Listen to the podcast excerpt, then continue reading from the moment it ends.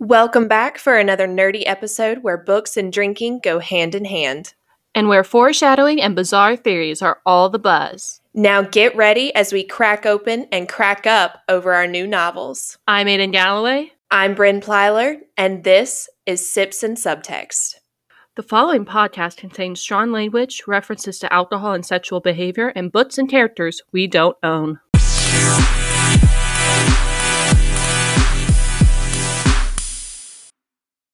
Hey, Bryn, how are you doing?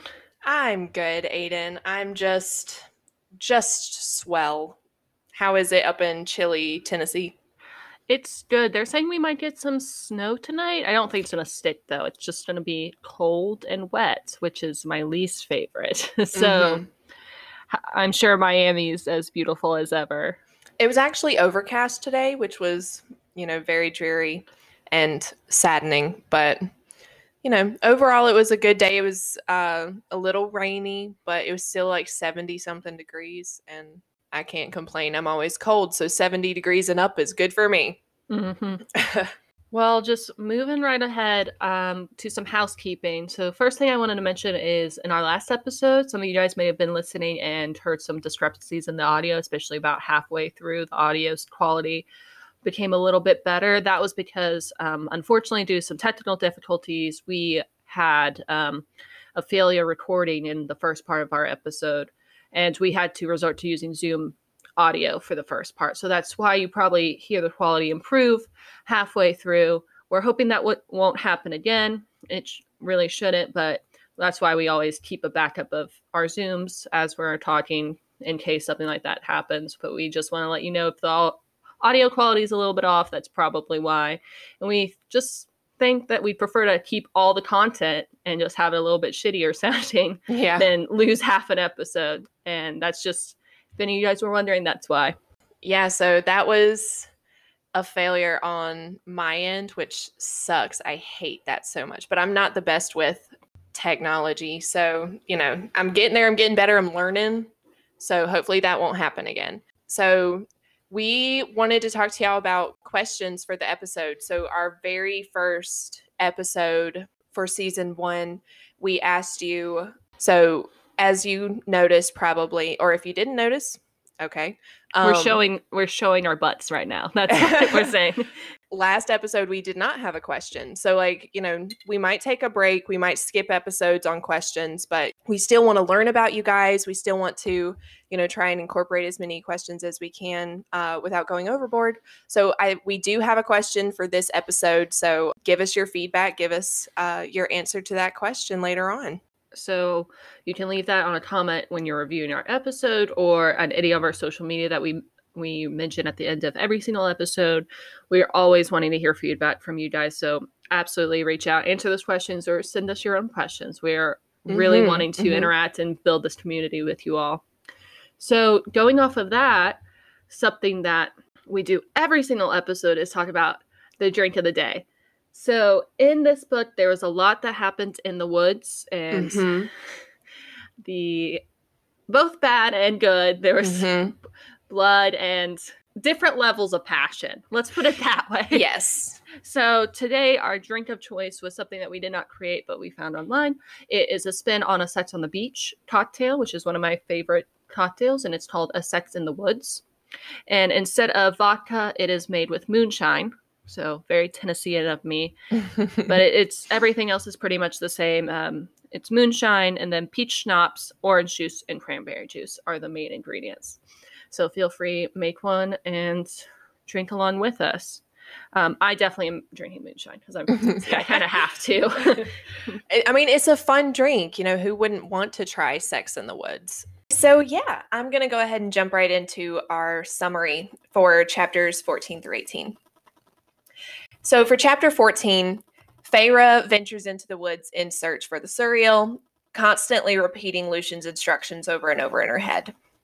She quickly finds a group of birch trees, lays her snare, and ensures that she is totally aware of everything around her and locates a water source, making sure that she knows exactly how to get to that water source when the time comes for her to need that.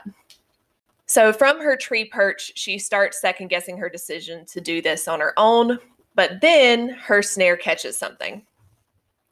She approaches the Suriel and comments that it is more scary looking than she could have ever imagined, but they converse a while before she begins asking it her questions. She learns that the only way for her to return home was if she wants to be killed, along with her family being killed. She officially learns that Tamlin is the High Lord of the Spring Court. The Suriel tells her that all of the High Lords are deadly in their own way, and that they are not only powerful, but they are power itself.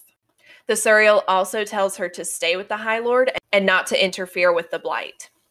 The Suriel also states to her why she came to see it today, you know, saying that Tamlin wasn't giving her answers, and then he tells her that Tamlin can't give her the answers to her questions, and it's too late for Tamlin, too late for Feyre, and it's too late for the human world.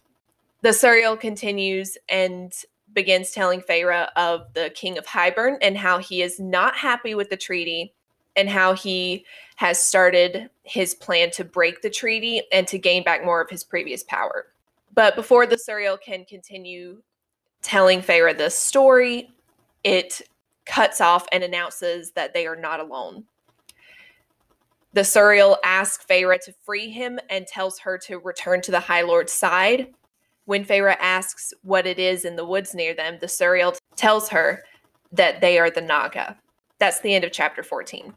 So moving on to chapter fifteen. There are four Naga, and they regard the Suriel as a gift and Feyre as a meal.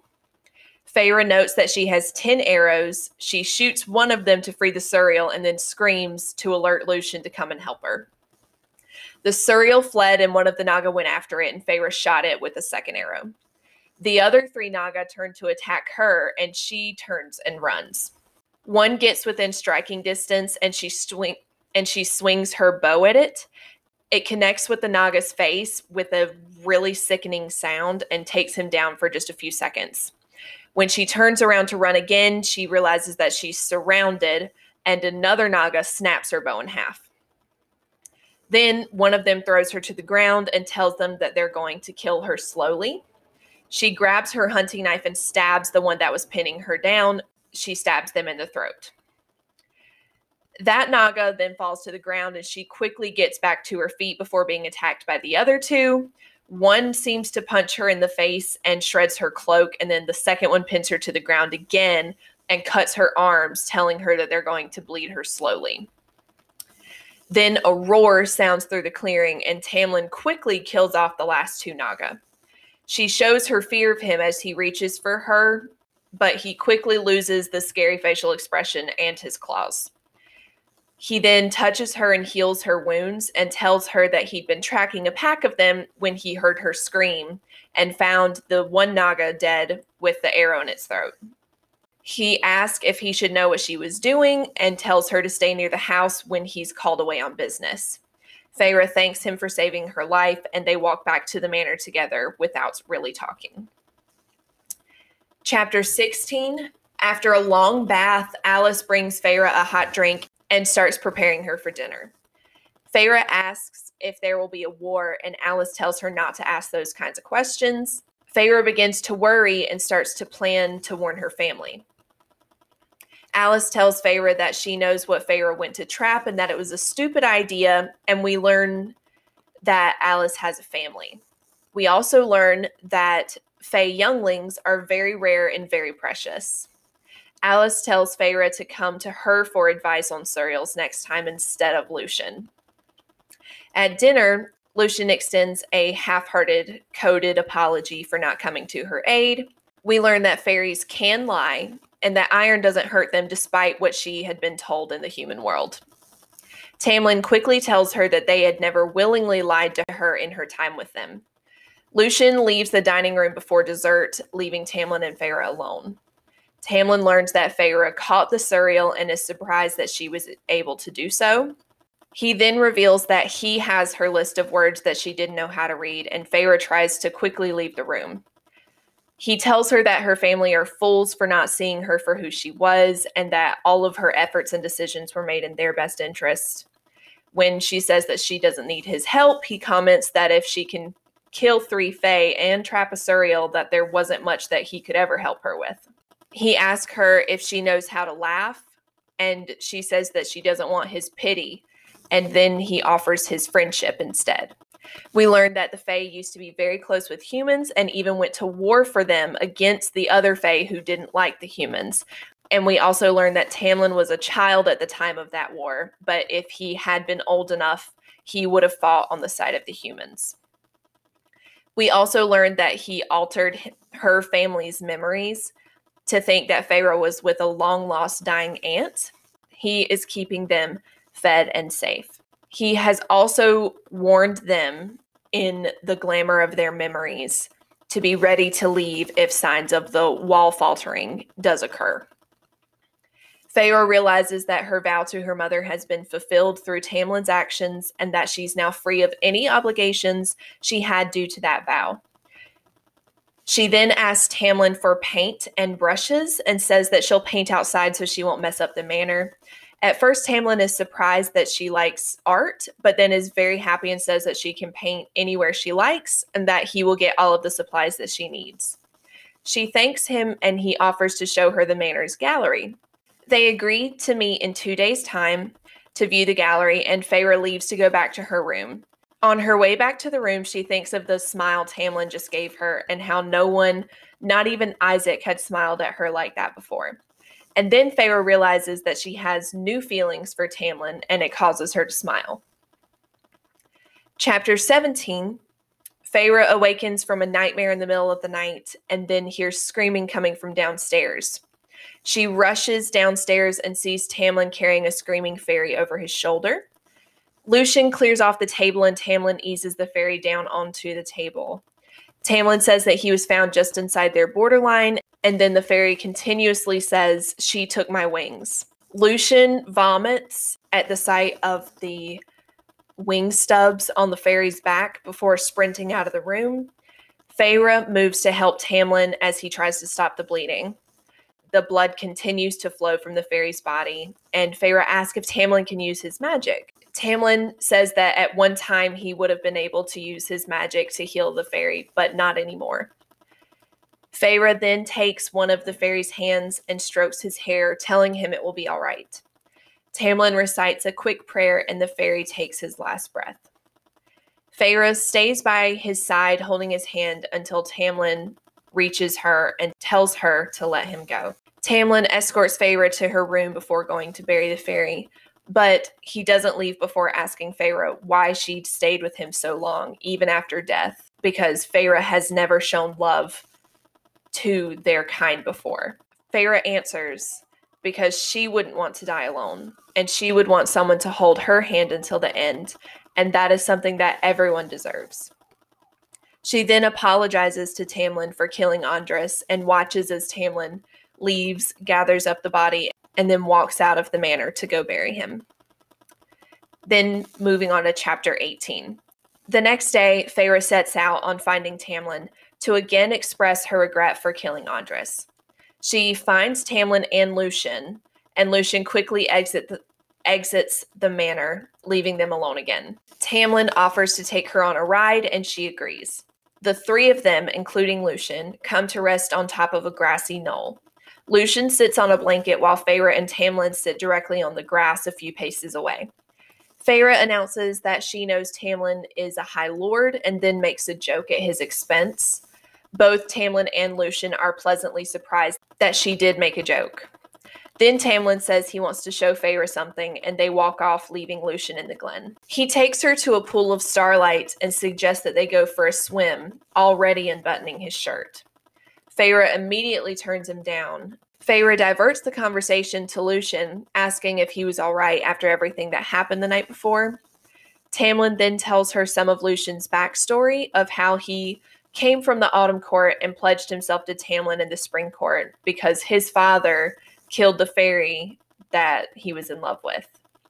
Feyre decides to change the subject again back to the pool of starlight, and Tamlin suggests that they both take a drink as it's supposed to make you happy till your last breath. Feyre jokes that the entire pool wouldn't be enough to make her happy. When Tamlin asks what would make her happy, she says she doesn't know. So he starts suggesting outrageous things that can make her happy, and Feyre is determined not to give him the satisfaction of seeing her squirm. She changes her mind on going for a swim and strips down to her undergarments. Tamlin's gaze is enough to make her feel like she stripped bare, and he begins removing his clothing as well.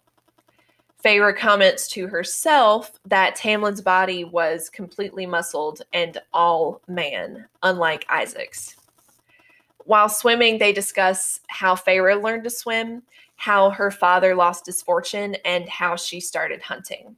After a few hours of swimming, they go back to the glen, and the three of them head back to the manor.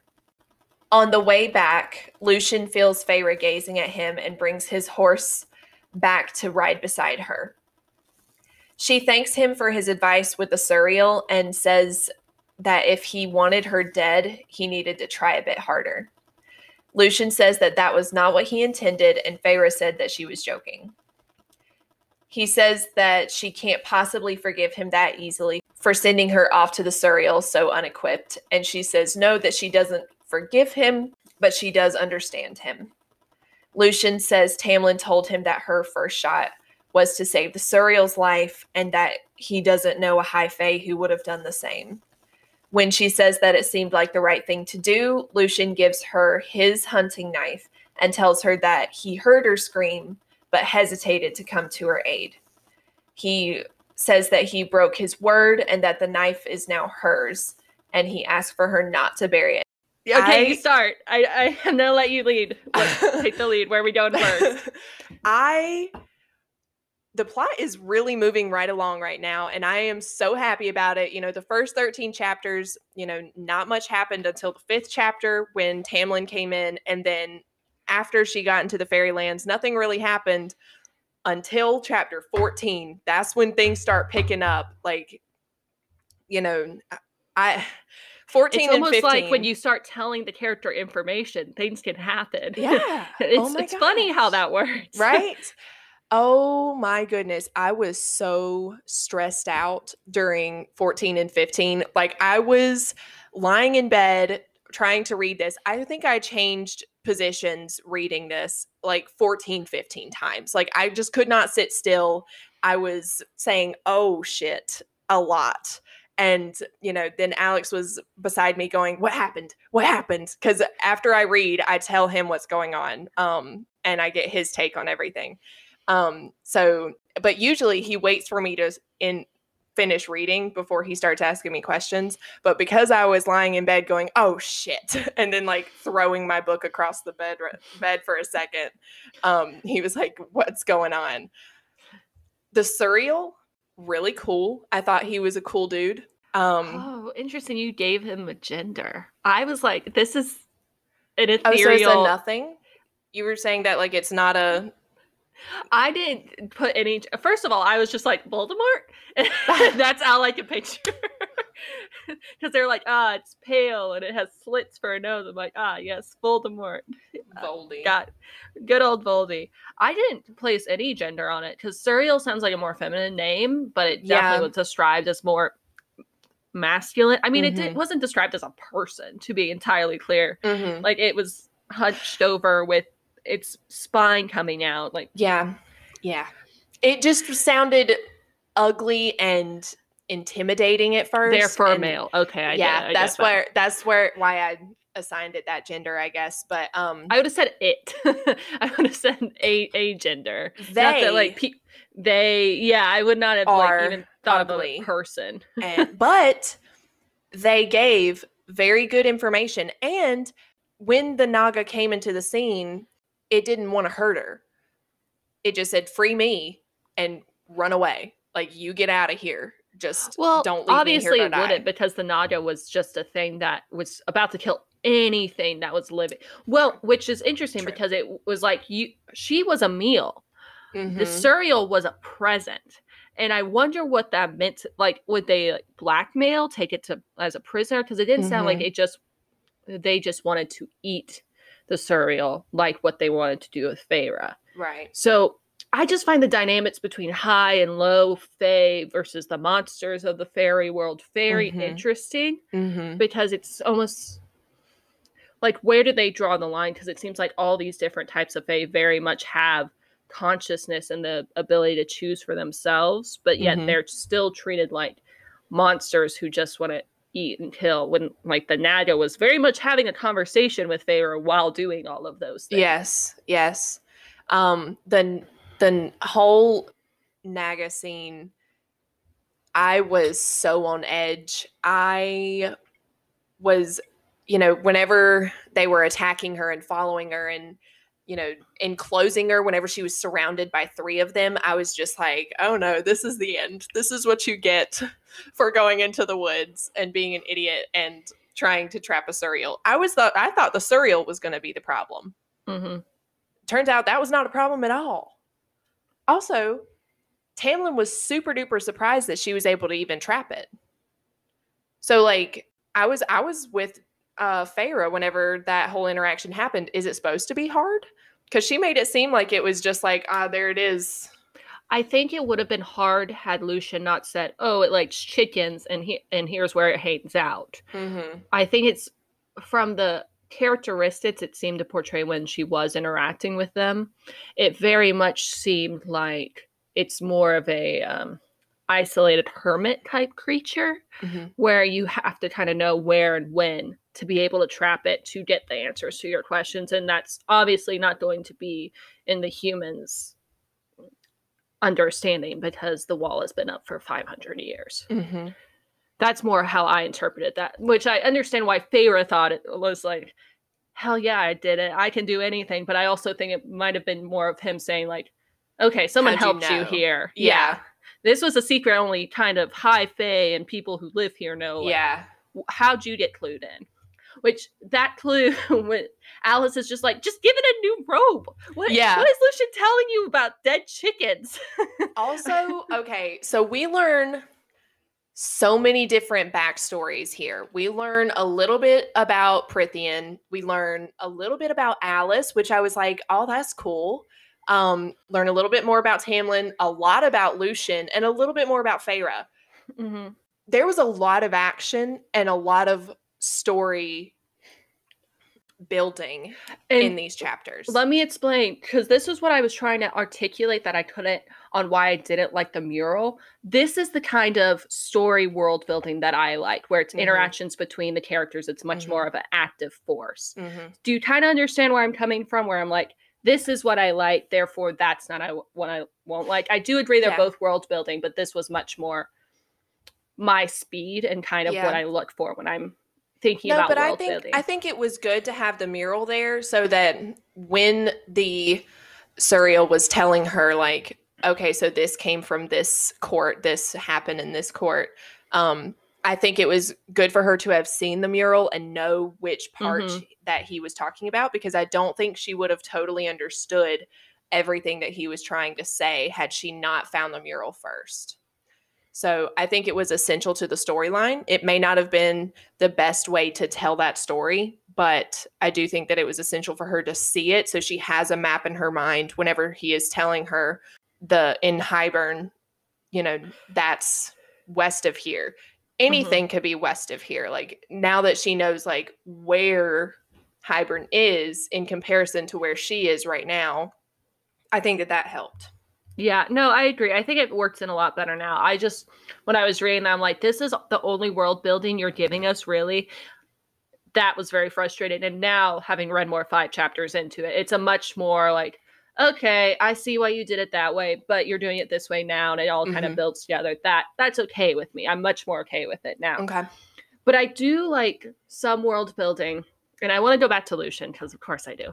But I want to talk about the Naga and the Suriel and the Pukta and all the different lower fae that we've kind of met so far. Mm-hmm. And it's very interesting to me that they all seem to embody a certain, like, higher level aspect of the human experience. And let me explain, because it's hard to take. So the Naga, when the Suriel, like, they're first coming into that little birch tree grove, is described as shadow and hate and rot. So essentially the darkness of the human experience. They, so the Pukta is whatever you desire most. So it's your deepest want, desire. Her, it was her father, her bow and arrow, her escape. The Boge is fear incarnate. And then Suriel is knowledge, especially that is most um, intimate or ancient. And it's mm-hmm. all these different things that the humans want or want to have. And mm-hmm. I thought that was really interesting. I, I'm assuming she meant to do that, but or maybe I'm just reading into it. And it's just yeah. different lore, and just the way lore is built, it very much comes to embody all the different aspects of the human experience. But that was very interesting to me that I picked mm-hmm. up on. But let's I did go back. not pick up on that. But okay, cool. I, I mean, it makes sense. I could I could see her doing that on purpose. It, I don't think that that would be just coincidental. Mm-hmm. And I I like to hope, and I I writers always do research. That's why there's always the jokes like, "Are you a writer? Are you a serial killer?" When you're googling like, "If I shoot a man with this type of bullet, how long will it take for him to bleed out?" Like yeah. those types of things. So yes, I'm, yes. I'm assuming that all of these Faye that she has put into this book is very much based on real life lore from different cultures, not just, I'm assuming, the Irish Celtic folklore. Mm-hmm. Um, and I, I think that's really interesting in a good, sorry, I just spun my glass all around. Um, but I think that was just something that came to my mind.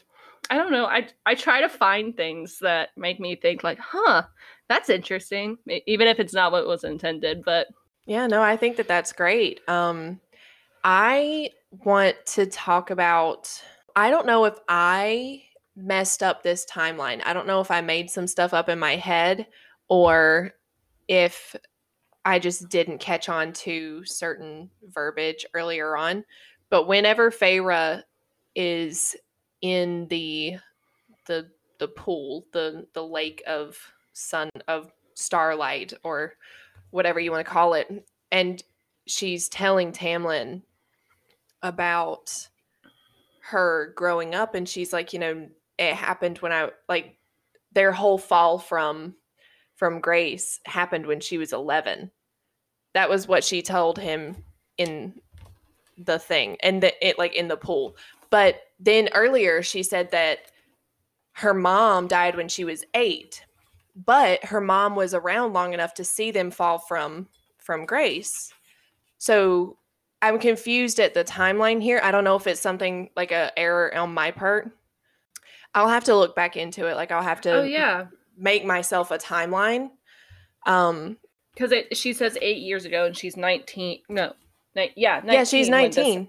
This, so that would have been when she was eleven. But she says she's six or eight when she sees her father's leg get like yes, she, torn so up. Her mom died when she was eight. She said that at the end of like chapter eight or something. Mm-hmm. Like it was the no. I'm with you. That's weird. I yeah. I'm glad you caught that because I was talking it talking through it with Alex whenever I finished reading, and I was like, something's not adding up here. I'm am I wrong? Did I read it wrong? Am I just did I make something up? Um, I'll have to like map it out on a piece of paper uh, later on and like go back and find the specific points that I was talking about.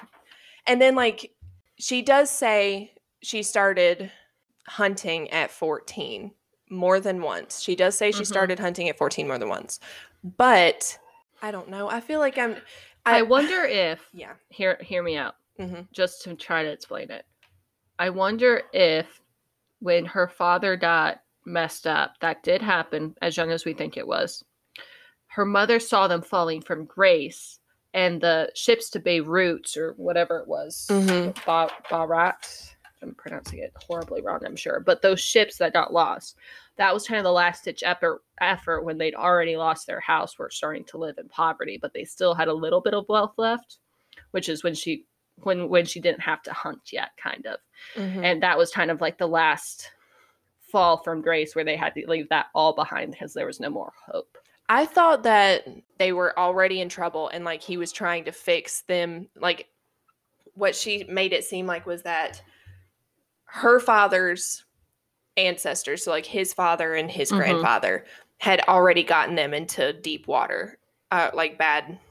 bad business deals. Yes, but they were all, they were still acting, living beyond their means, I think, because mm-hmm. her mom was very much hoity-toity, all up in right, yeah. people, that, people's face that they were rich. I thought that those ships were supposed to be a last-ditch effort to try and appease all of the people that Feyre's father's ancestors pissed off. No, I definitely agree. That's, yeah, the timeline's very much weird. And it's interesting also the fact that she cannot read or write, which she can. She's learning very quickly. At eleven, though, you would have already yeah. learned all that. Yes, I agree. Even also, at eight, you would have already ar- learned all that. She's very articulate as well. Yeah. So her family is teaching her enough to make sure she speaks well and carries herself well. But they, even if she didn't learn it before then, except for like the basic A B Cs, maybe, mm-hmm. her family still very much could have been like, hey, here's a couple books. Like, books aren't normally very expensive. Mm-hmm. Or if they were so rich before, you could have kept a couple and not have creditors be hounding you for a couple books, where you yeah. can just be like, hey, let's help you con- turn, continue to read, you eleven-year-old. Yeah. I thought that it was very interesting because let's keep talking about Lucien. I want to come back to the seduction scene later, but let's okay. keep talking about the whole Lucien Tamlin history. Yeah, I was... So, essentially, Lucien was just a kind of a whore, but eventually found someone he really loved. So there goes my Andras theory, unfortunately, because yeah, it, it was not him. That. Yeah, for like a split second, they were just saying he found a lover, he found a, um, you know, a partner, and they didn't put a gender to them for a hot second. And I was like, oh, is this like the start of that? And then that just, that theory went down the, the drain real quick. Down the drain and murdered. Which is really interesting, I thought, the aesthetics, because the aesthetics are very much becoming clear between the different courts, because Tamlin, he's a is, redhead from the Autumn Court. Yeah, it's I very on the nose. Great. And then the Spring Court is very much sunshine, greenery, blonde, blondes, mm-hmm. Tamlin, and then even his bedroom fits the Autumn Court. So mm-hmm. it, it all makes sense now. But Father's a dick. I I can't wait for oh, yeah. me to meet him because mm-hmm. I'll have words.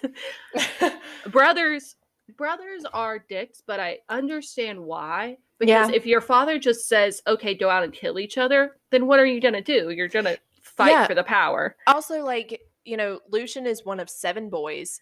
And the youngest. The, yeah, the youngest of seven boys. And he was growing up in a land where it wasn't the oldest boy is the heir. It's where you earn your right to be an heir. Mm-hmm. So they're obviously going to be pitted against each other automatically. And it's going to mm-hmm. be like last one standing is the heir. And Lucien didn't even want that. He yeah. just wanted his lover. Yeah. Which he was like, oh, what's the mating ritual? Or what did he say? I threw it down. Mating bond? What does that mean? Yeah. Yeah. Are we in a metaver- metaverse fan fiction all of a sudden? I, I can't deal with that. Wasn't that to be like fertile? Because wasn't he saying that, that like the mating bond for, um, in order to have kids or something? It's very difficult to have kids. So probably yeah. it's more of a mating thing, but there's also very much like, if you mating bond with someone, does that mean that's the only person that you can ever be with after that? Because it very oh. much sounds like it's not an automatic thing, because they said Lucien had been with a lot of people, mm-hmm. and then he just ha- found the one he loved, mm-hmm. and he was waiting for that mating bond to kick in.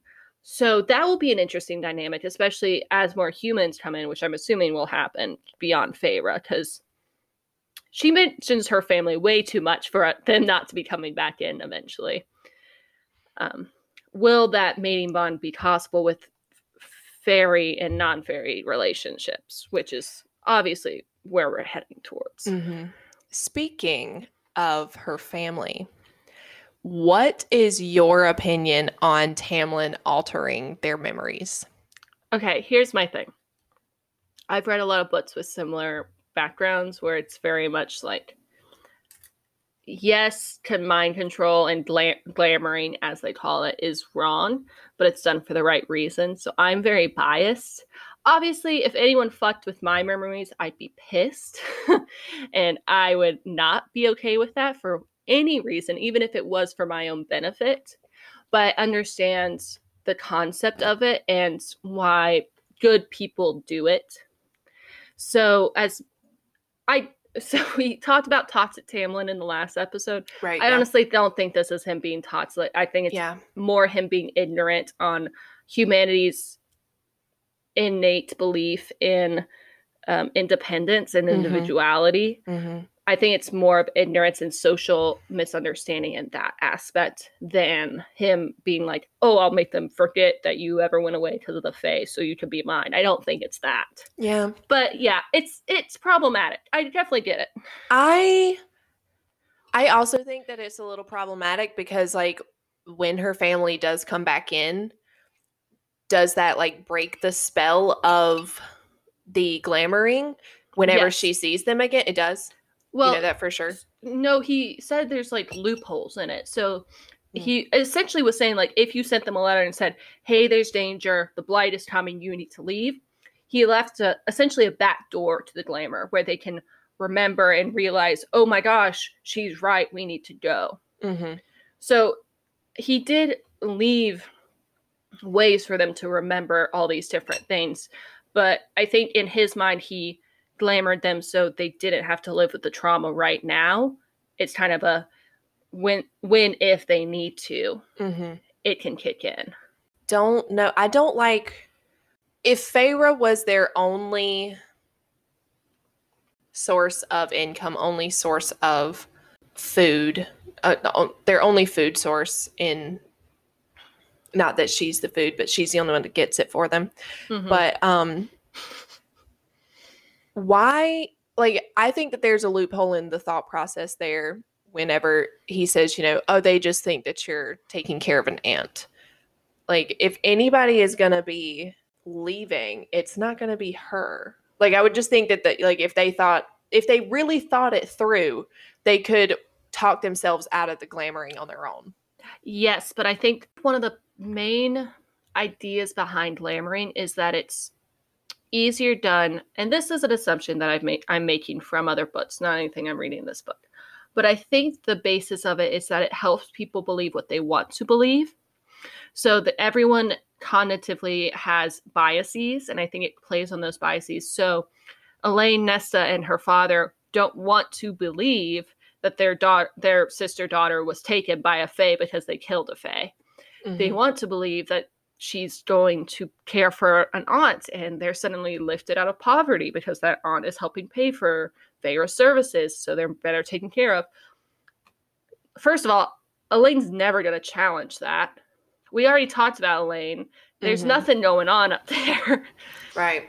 Nesta wants to be put in that position of wealth and notoriety mm-hmm. so much that she won't question that. And the father already lives, in my mind, with so much guilt of having not been able to save them from that, that he's not going to question it either. So I th- really do kind of think that it will take that letter from Feyre or her coming there, if that happens, to break them out of that glamour. But that's just my idea. Maybe I'm wrong. Maybe the father never believed in the first place and wants to come find and save her. I disagreed with Tamlin on that, just like she did. Mm-hmm. I don't think he would. I don't. It's not that he wouldn't want to. I just don't think that he would have the ability to make it to the wall, through the wall, and to their their their dwelling, their palace, their manor, their home, whatever. Mm-hmm. All without, you know, A, hurting his knee, B, getting killed, C, dying of regular... Dying of dying. Yeah, just... of being, you know, a merchant who never had to fend for himself. Yeah, like he doesn't, he doesn't really understand what base human needs are. Like, would he know to get water? Would he know how to hunt? Like, would he? Because no. Feyre's the only one who ever brought that stuff home. She's the only one who ever do- who ever did anything about it. And honestly, their situation. The only one who ever tried. I think yeah. the most we hear about other the other ones trying is like Elaine knew how to garden a little bit, and Nessa Nesta could chop wood. Which, by the way, it's important.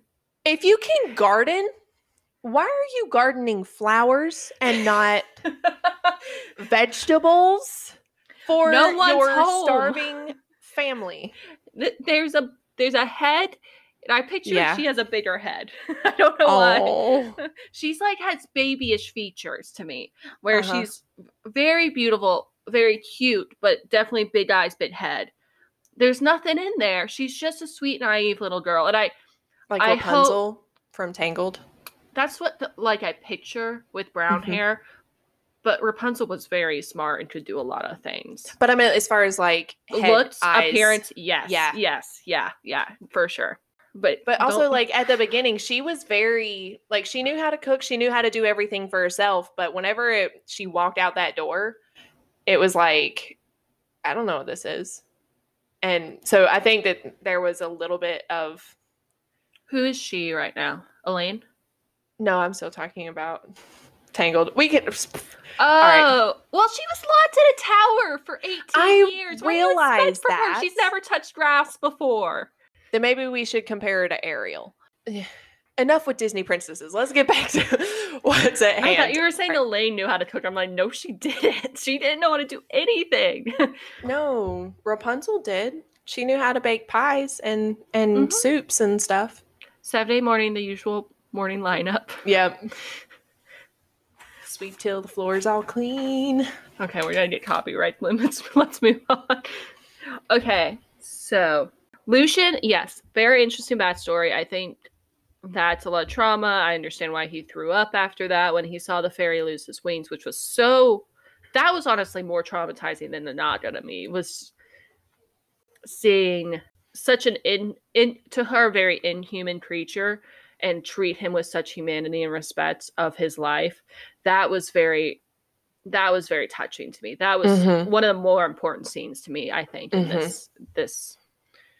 I agree. I also, yeah, I think it really showed Tamlin her priorities and her personality and like her beliefs deep down whenever she said, you know, I want to go with you to bury him. And he was like, no, it's, it's nighttime. It's too dangerous. I can't, you know, bury him and protect you. Like, mm-hmm. you know, I thought that it was, but, and she was I, still willing to go, even mm-hmm. with that, you know, she was like, you know, I can take care of myself. Let's go. I want to be a part of this. And I, yeah. I think even before that, he was really starting to realize, like, this isn't just someone who murdered someone. She has deep feelings about the value of life. And I think that's when she realized how much she values life, not only human life, but Fae life as well, all people's lives, mm-hmm. because she held that dying fairy's hand till the end. And even after he had yeah. passed away, she was still comforting yeah. his corpse, essentially. And that yeah. I think that really showed a lot to not only Tamlin, but to us, that she was already starting to change after, what, a week there? Yeah. She was already well, starting to... It's been longer than a week, hasn't it? Oh, maybe. She said indeter- it was an indeterminate amount of rides with Lucien. So maybe two weeks. I don't think it's been yeah. a month yet. Maybe two or three weeks. Yeah. But how she's much already- time passed? No, it's for the very next day whenever they go swimming in the in the thingy, which, like, why all of a sudden are you just like, this guy died, let's go bury him. Next day, let's go for a ride to a he, sexy little place. He has no social understanding. I thought we went over this. He's like, oh, my my meeting got moved back and I don't have your paint yet. And he, look, two other horses. You want to go on a date with Lucien? Let's go. That was also him. Why was Lucien included in that? That is so awkward. Like, you're just, you're like maybe one hundred yards away. He has inhumane hearing. Like, if y'all decided to do anything, you know Lucien was going to be, like, listening right around the corner. Lucien was already listening. I oh, yeah. one hundred percent believe Lucien the whole time was, like, laughing to himself over Tamlin. like, the whole, like, and he's like, that why are you guys so talking about cringy. me? Are you guys, like, so are you guys going to kiss or what? Which I have in my mo- notes. How you kiss with mask on. Because I think we're going to have to come to that pretty soon, because... we're already getting half naked with each other to sw- go skinny dipping. So I if they go to other things before kissing, I have questions. Scene. I hate that scene. I, I was, I was super stressed that he was gonna try and like seduce her and like not stop whenever she was just like, I'm not no. Like whenever she took a step back and was like, let's talk about Lucien. Like I thought that he was gonna try and steer the conversation back. I don't even know. Like I don't remember. I think I blocked out what made her decide, yes, let's do this. Oh, he started asking questions about her, didn't he? Yeah. No, and she, she was just like, no, nah, I'm like, just going to strip. Yeah, it was that on top of like, oh, you don't think I'll do it? You don't think I'll brave enough? I'll show you get naked, which I have in my notes. I'm like, I mean, do what you want to do. It's your body. You can make decisions that you want to make. But it seemed very much like I'm going to show you by doing exactly what you want. But I think I'm rebelling against you is very much the vibe it got to me. I did Which not like I had scene. to pause reading it for like ten minutes because I wanted to just like scream because I'm like, what is going on? You guys hated each other like three chapters ago and now yeah. you're skinny dipping together? Yeah. But like I personally, as a human who is very emotional, like I get you're emotional ties to people. Shut up. I get such strong emotional ties to people that like I also I don't adjust to trauma well. So like watching that whole scene of the of the fairy dying in such a painful and loud, I mean, it was just a tragic, tragic way to go. And because mm-hmm. she said it was like three, like two, three in the morning whenever this whole hap all happened. And if they went at noon for this lunch picnic, whatever, that's less than twelve hours that you've given me to digest and move on from this very, very horrific scene. I ain't feeling sexy. What? I, I totally agree. But counter argument, what do a lot of guys do when they're feeling emotional and no longer want to feel emotional? They try to get laid. And this is for a lot of people who just don't like to feel emotions. They just, it's an easy release of pent-up energy. You don't have to think about it afterwards if you're capable of doing that. But yeah, for normal people who feel emotions on a regular basis, like obviously, yeah, you take more time to digest it. It's a literary device. It's what they're gonna like. And also it's like the trauma builds up emotional intimacy, and so emotional mm-hmm. intimacy leads to more sexual situations. And in the real world, would this happen? No, but we're in the world of the fae. Yeah, I guess. I guess I could see how it would have, especially for someone who's been alive for five hundred years. You've kind of just like been able to, you know, like you move, you deal with it, you move on, or else mm-hmm. if you dwell on it too long, you know, it's going to eat away at your soul. Or I don't. Your immortal soul. I, I don't necessarily know that he knows how to deal with it. I think that's, that's something we're coming coming to, that he he's just kind of built up walls to protect mm-hmm. himself because mm-hmm. all these horrible things that he has to take care of has built up. Yeah. And he was never trained for this. He was never meant to this. He was meant to just be a warrior in battle and just kill. And that was it. Not to be a lord of a castle having to watch people die in his arms. Mm-hmm. Yeah. I mean, yeah. I Which, understand. I, I get it. I just don't. I, I don't function that way. Yes. A, a very well adjusted person wouldn't. But I'm saying none of the characters in this book are well adjusted, except maybe Alice. That might be the only person who I think has been to some therapy. Everyone else needs to go to, back to therapy for once a week at least sessions. Going back yeah. to Tamlin being a warrior, we got more of his background, and I want to mm-hmm. go back to that. And kind of the background of Hybern that I'm starting to draw connections to. So he very much is the big surprise. He's the High Lord of the Spring Court. Oh my gosh, I was going to say, wait, that was a question? That was not a question for me. It's like, like Feyre, use your brain. Yeah. You're not dumb. You can't read or write, but you're not stupid. Yeah. Like, just think for one second. Yeah, I don't know what happened there. But... but I have a theory, which it's very heavily implied, so it's not that good of a theory. But I think the deceiver from Highborn's king, who essentially lost him the war to take over the human lands over on Perith- the Perithian Islands. Mm-hmm. I believe that was either Tamlin or his dad. I think it was Tamlin's dad is what I'm leaning towards, because Tamlin's dad okay. got killed because of it. And that's uh-huh. why Tamlin had to take over as High Lord. And it doesn't seem as he's as connected to other courts, probably because of that. Mm. That's my theory right now. Interesting. And that's why Tamlin has more mercy or... Mm-hmm. pity. I think it's sometimes pity. I think it's more turning towards actual care and affection, especially towards Feyre, towards humans, because mm-hmm. of what his father did. In my in my theory, at least. Yeah, that's really cool. I didn't, I did not come up with that theory, um, but it makes sense. It makes me want to like go back and read that portion again, just so that like I can see those pieces fall into place for me, because that's a really cool theory. I think that would be a really interesting way for this plot to develop, which, you know, we're making up this entire plot around basically three characters, Feyre, Tamlin, and Lucien. Mm-hmm. Granted, Lucien is like, he is a... emissary. He's just kind of a servant, essentially, yeah. I think, of Tamlin at this point. And, but like, we, you know, you and I have already deduced that Tamlin's not who Feyre's going to end up with. Obviously not. And that would be a really cool way for the plot to go if Tamlin's dad is the deceiver and like that's how they fix this blight and like, you know, that whole deal. But where does Rhysand come in? How is his story going to be better? And like, I know that people like Rhysand more than Tamlin based and off he definitely of, like, comes in this book because he is listed in the yeah. names at the back of the book, which but we should make it very clear. The reason why we're talking about Rhysand is because we've seen some posts online saying yeah. he should end up with Feyre.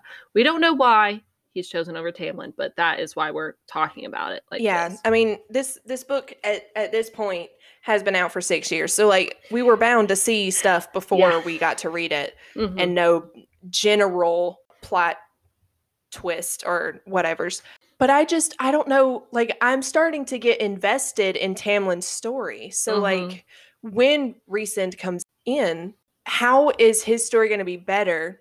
How is he going to be a better match for Feyre? Not saying that Tamlin's a great match for her, but like he's all that we see right now. I think that happens in later books in the series. I think in this series Rhysand will come in, did I say it right? I think I did. Mm. And be very much like she finds him attractive, but mm-hmm. she's so in love with Tamlin at that point she's not even thinking of him, and then Tamlin does something to betray her trust or something like that, and then that's when Rhysand becomes a much more viable love interest. And I don't I hope she doesn't try to put all of that in this book, because we're still just getting used to these characters. It it's essentially feels very much like domestic fluff right now, where they're just yeah. there's like there's the blight going on in the backgrounds, like her stole that fairy's wings, which my theory is that her, she's ex- yeah. she's experimenting on finding a cure from the blot, and she's stealing different things from different fae to try to, that's my oh. theory. I have a lot of theories. mm-hmm. I read I read it all in like two hours and I was just like, oh my gosh, I have so many thoughts and I couldn't keep reading, which is frustrating, but that's, yeah. that's the whole point, that we come here yeah. and talk about our theories, and then I'm probably wrong, and we'll find out later. Find out next right. time. Final thoughts, and then okay. let's get into how our favorite characters fall and uh, quotes and stuff. Do you have any final thoughts? Just that Tamlin's grown for me. He's a little mm-hmm. blushy boy. He's socially, like, even, like, lo- the last five chapters, he was very much almost possessive and very controlling, and I yeah. think he's kind of understood that she can take, like, she killed two Nala. Naga? Naga. And that's very much not something a normal human would do. So mm-hmm. he's starting to respect her and not being so much like, you have to stay in the house so I can mm-hmm. protect you. So he's he's growing with me. He blushed a couple of times, which I really liked. He flirted. They joked around. I think that dynamic's becoming a lot more enjoyable yeah. to read than just them hating each other. It, it actually made me like smile and like laugh to myself a couple of times. Mm-hmm. It's just, I... hope that continues and it just doesn't get like dark and depressing like within yeah. the next five chapters, because every five chapters every episode seems to change. So mm, yeah I know, it's like okay, five chapter the the five chapters before this we were like icy and cold and like don't fucking help me, like get away from me, all of that, and then now we're like, oh, he saved me, okay, I can spend time with him, all right, let's you know let's figure this out. Like I think I I I put a a weird spin on how I just made that voice let's, sound. I'm let, sorry. Yeah, let's make, make it clear. Feyre's not like a damsel in distress. Like yeah. obviously she does need to be saved from the not from Naga. four Naga. Like she yeah. can't take on four. She might take on with two. With no weapons. Yeah. But she's not a defenseless little girl who mm-hmm. needs saving all the time. and my, we don't. Sorry, my last thought about plot was mm-hmm. Lucien grew on me a lot based off of his backstory, but he he fell a little bit, but he owned up to it whenever he said, you know, I know that I sent you out there. I heard you scream, but I hesitated. Mm-hmm. I'm glad Tamlin came to save you because I am starting to like you. I am, you are growing on me. But when it came down to saving you, like I said I would, I hesitated. And he took a step back for me on that. Like, I, I hate e- it. It's an easy lie, too. It's an easy thing to say, like, oh, I was there and I just hesitated. Yeah. If he turns out to be a villain, which... True. Lord, I hope he isn't. I I have attached myself too much to this sassy boy. Boy with an I, not with a Y. Every time I say boy, I just know that's how it's spelled. But yeah, yeah it's a, it's a very much a... Yeah. Where it's, he is growing. He definitely has the trauma and the backstory where you're like, oh, I understand why you were so upset this happened because you had someone else you cared about ripped away from you. Yeah. But also, that was a defenseless person you almost let die because yeah. you were just a little bit angry. If that's the truth. If that's mm-hmm. the truth. Right. Yeah.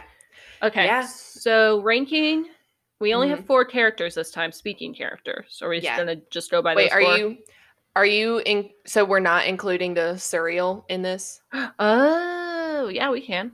Yeah. Okay. I don't think I mean, they'll ever come back, but we can yeah, include them.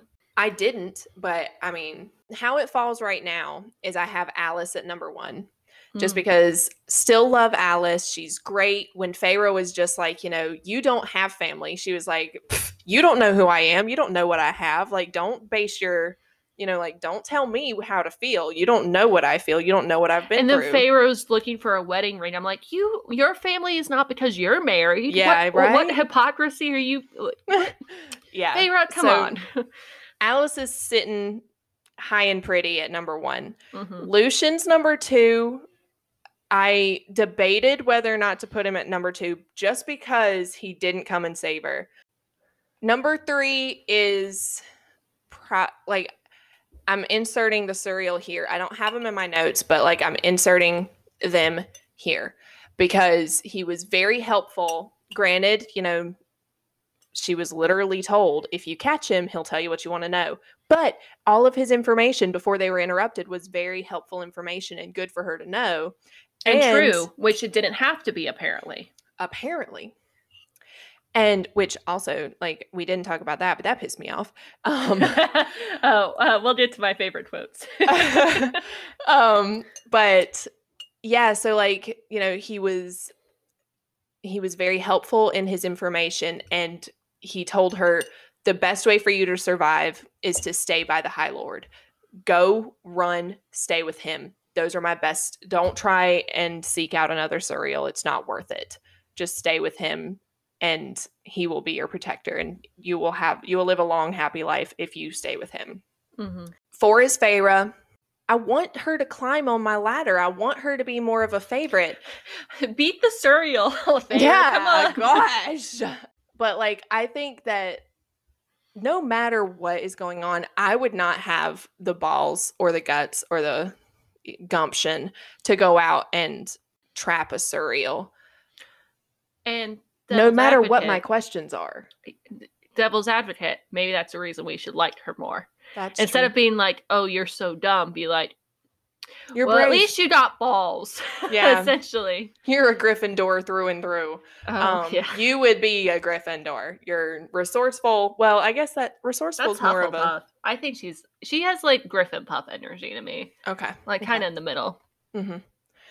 Um, last is Tamlin, which, like... Tamlin didn't do anything wrong here. Like, he didn't have anything bad go wrong in these or go down in these five chapters. It's just that all of the other chapters are being rounded out and more interesting and more dynamic. Yeah, of. More dynamic for me. Like, I'm just more interested in learning about them and hearing from them than I am from Tamlin at this point. And I agree with that. I think that's a lot due also just the way his character is. I think he's a very guarded person. So yeah. he's going to take some more time to flesh out just because he does very much have his walls up, with I think Lucien do, does to a certain degree, but at least he has the social gift. Yeah, but he to... doesn't pretend to be anybody that he's not, which yeah. Tamlin, you know, like he can put on a, a totally different vibe. Like he can just put out a totally different vibe. And oh yeah, he just points. switches like m- modes like a robot, like just like am flirty. View, am a rock. No one can move me. View, my claws are out and I'm gonna kill anyone. It's just there's no transition to each of his character mm-hmm, traits. Mm-hmm. Okay, so my ranking is. I think I'm gonna surprise you here. I think Lucian's number one still. I don't know okay. if that's surprising.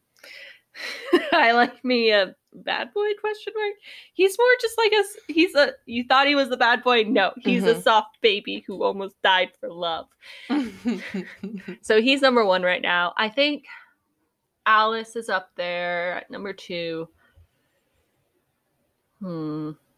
For all the reasons you said, I think she's definitely more interesting now that we kind of know why she's working so hard. And she gave a lot of interesting, like it's seventy-five years before you become an adult. That sounds like hell mm-hmm. as a fae. And just her saying like, you should have given him a new robe and he would have groveled at your feet. Mm-hmm. Like those are the lines that makes her number two for me. I think Tamlin, is Tamlin next? Yes. Because I have a soft spot for people who are socially awkward, because I am as well. Oh no, I totally am, but I just I would prefer that other people not be, because they bring me out of my shell. Yeah, I guess I just feel I feel bad. He's the High Lord of the Spring Court, and we're like, oh, this soft little boy. That's how I am, at least. So I think he's number three.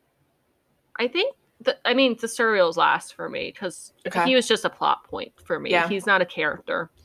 I think he, yes, he gave information, but I have no interest in hearing any him come in for anything else on the information. Like, I don't need to know his backstory. So he's mm-hmm. last for me. So I think Tamlin's third, Feyre's fourth. Feyre's definitely growing, and I think especially now that she's starting to be content at the court and at the manor, her mm-hmm. being so motivated by her passion and seeing her look at this new world through an artistic lens, that's much more interesting to me than the cold, very depressing black and white way she used to look at the world before. Mm-hmm. And that's she's I think she is going to start growing for me and start reaching the top of the charts.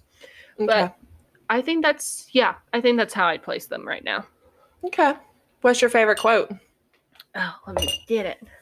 You interrupted me having a drink, but sorry. I'll forgive you, so I can say my quote. I think my quote isn't the one I was thinking about, where we found out that the Fae could lie. Oh, it's when they're discussing her painting, now that she's come to terms with... It's the first joke that Tamlin makes, essentially. She is saying, like, oh, I can help work and pay for it. And he says, you'd be more of a hindrance. It might take a few days to track them down, but the paint, the brushes, the canvas, and the space are yours. Work wherever you want. The house is too clean anyway. That made me smile and chuckle, and I was like, oh, they're joking with each other, yay, they're actually okay a little bit. I'm pretty sure my quote is almost on the same page as yours, but it's not the same. It's um fe- so Feyre says, I don't need your help, and I'm not sure if it's related to um what that was related to, but um I really like Tamlin's response to that. And it's clearly not a human who can take down a fairy in a wolf skin, who snared the Suriel and killed two Naga on her own. They're fools. They're fools for not seeing it. Talking about her family and not seeing her as the asset that she was for that mm-hmm. group. No, that and I was really a good... thought yep. that showed Tamlin's growth in liking her and like understanding her. And I think that Feyre needed to hear that. Mm-hmm. You know, she loves her family. She would do anything for them. Whether or not she loves them, she didn't, they didn't value her. And she felt, you know, she didn't feel loved. And I think that this, that that quote will be very instrumental in her letting go of trying to get back to her family and realizing that, you know, maybe they didn't love me. Maybe they didn't value me. Maybe I should stay here with the person who does. Mm-hmm. And um, Yeah, so that's my favorite quote. And just as a comment on that, because I did take notes on that quote as well, or that area, yeah. is I think he brings up a good counterpoint to that, and I think it shows her insecurity that he's very much like, no, they did love for you. Maybe it's not, not much as they could have, and they didn't realize how much of an asset you were, but they did love you. And I think in her mind, she can't understand that she is valuable. Mm-hmm. And I think that's something that she's starting to learn and develop is her own confidence and how badass she really is. Yeah. Because she did, like, not only kill Andras, mm-hmm. but kill two other Fae already. Yeah. Like, she's a badass woman, and that's awesome. And I think he's starting to make her understand not only did her family not see it, but she doesn't see it. And obviously her family always told her she wasn't those things. So yeah. she wouldn't be able to see it. That's going to be important that she learns that. And mm-hmm. I hope she does it soon, because a confident woman is a powerful woman. Mm-hmm. And I love confident, powerful women. Yeah. All right. So I think that that is the end of this episode. The final thing that we want to talk about is the question for this episode. We want to know, what would be the one question that you would ask a Suriel if you had the chance to? What would yours be, Aiden? Here's the thing. I don't think the Suriel is omniscient or omnipotent. No, omniscient is knowing everything. I don't think it is. I think it knows a lot of things, especially about the Fae. Mm-hmm. So my question would be about the Fae. If I was in a situation like Feyre, which I'm imagining I am, is who should I most fear? Who should I most watch out for? That uh-huh. would be my question. Okay. Because if they say her, the magical her, mm-hmm. then I know, okay, I can trust some of the other people around me, yeah. like Lucien and Tamlin, which they say you can trust the Tamlin, the High Court Lord. Mm-hmm. But if they say Lucien, then I know who's going to try to backstab me. Yeah. I think that's a good question. Okay. In my brain. But I also know a lot more than she does. So. I would probably flip that around and not say who should I be more wary of. But I'm a very trusting person. I want to believe that the people that I meet are what they say they are. are the people that they say they are on the surface. I want to trust and believe that what they say to me is the truth. So I would probably ask, who is it that I can trust? Like, mm. who is actually telling me the truth? Who is actually not there to harm me? Who can I trust out of the people that I am surrounded by every day? And I think that would have been my question. So not who should I be more wary of or fear, but it's the optimist and the pessimist. It's the same question, but the opposite. Yes, the different like, coin. Like, we'll have two totally different answers, but they almost answer the same thing, mm-hmm. sort of. Yeah, yeah. But okay. Let us know what your guys' answers are. Yes, I think even if you want to assume the Suriel knows everything mm-hmm. about everything within it within the realms of the book, I would think. Like, mm-hmm. unless you want to ask them, like, will you be happy? Why are we here? What is the meaning of life? Like, if you want to ask those questions, absolutely do so.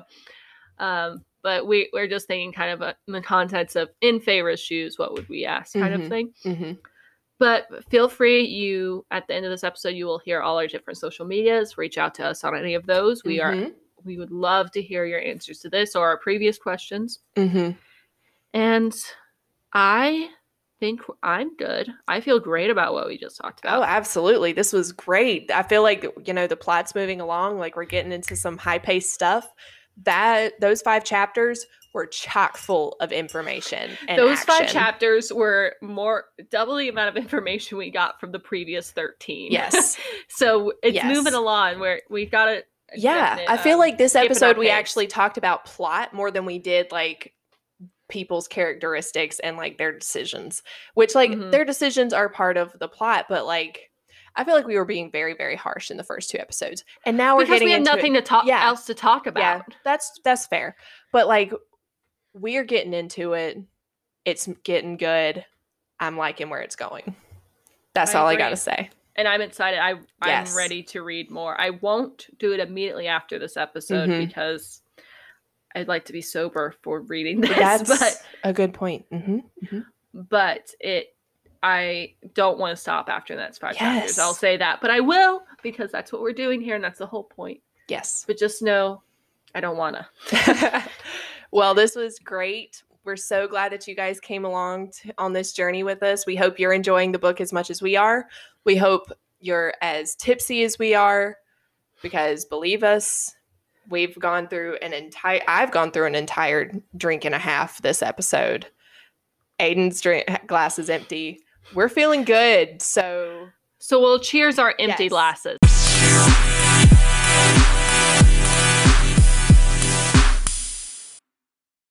For more information and updates, follow us on Instagram, Twitter, and TikTok at Sips and Subtext.